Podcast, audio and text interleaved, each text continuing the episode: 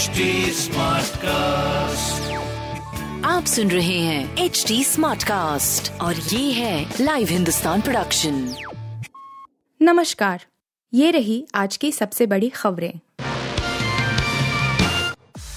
144 से बढ़कर 160 हुई बीजेपी की कठिन सीटें। हिमाचल की हार ने किया विस्तार।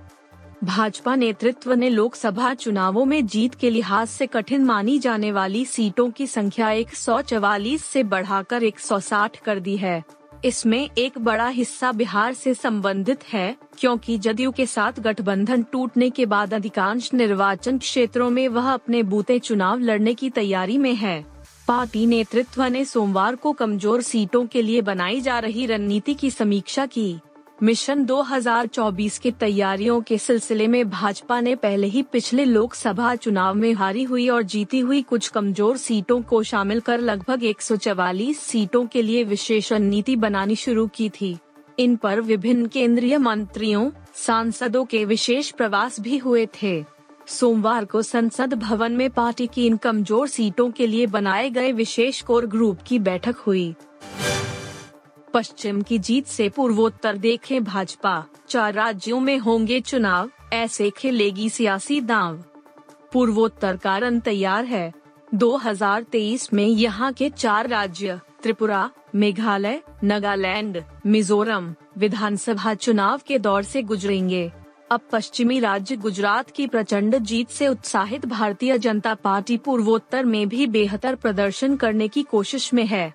खुद प्रधानमंत्री नरेंद्र मोदी भी यहाँ पहुंचकर चुनावी बिगुल फूंक चुके हैं। एक बार चारों राज्यों के सियासी हाल को समझते हैं।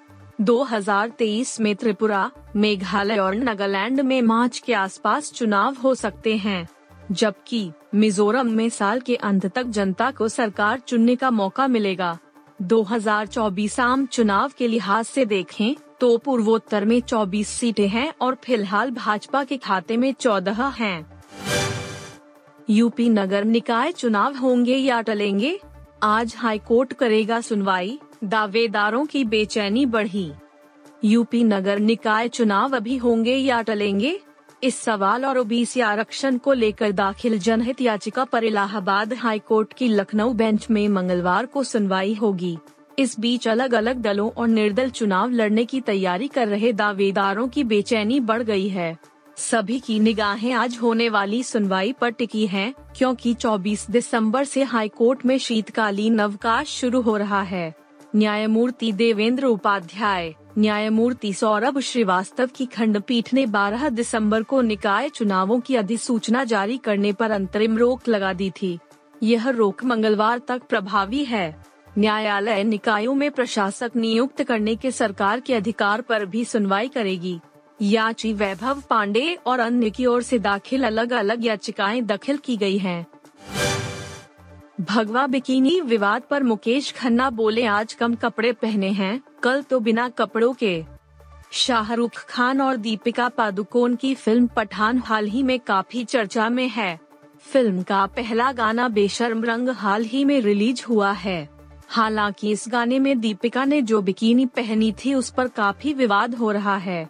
दीपिका ने दरअसल भगवा कलर की बिकिनी पहनी थी और बस इसी रंग को लेकर कुछ लोग भड़के हुए हैं। कई नेता और संगठन ने इसका विरोध किया है।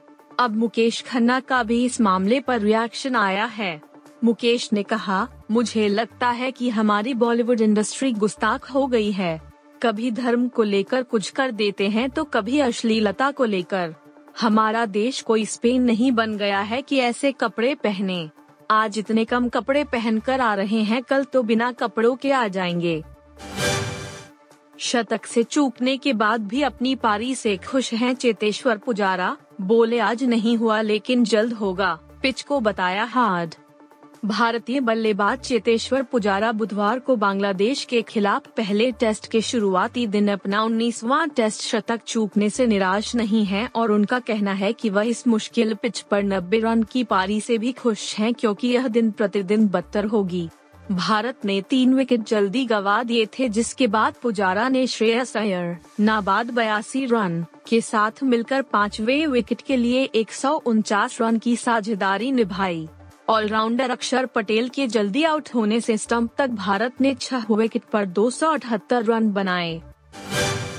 आप सुन रहे थे हिंदुस्तान का डेली न्यूज़ रैप, जो एच टी स्मार्ट कास्ट की एक बीटा संस्करण का हिस्सा है।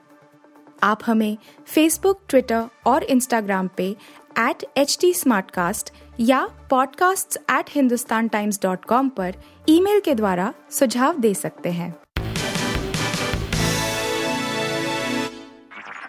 आप सुन रहे हैं एच डी स्मार्ट कास्ट और ये था live Hindustan production smart Smartcast.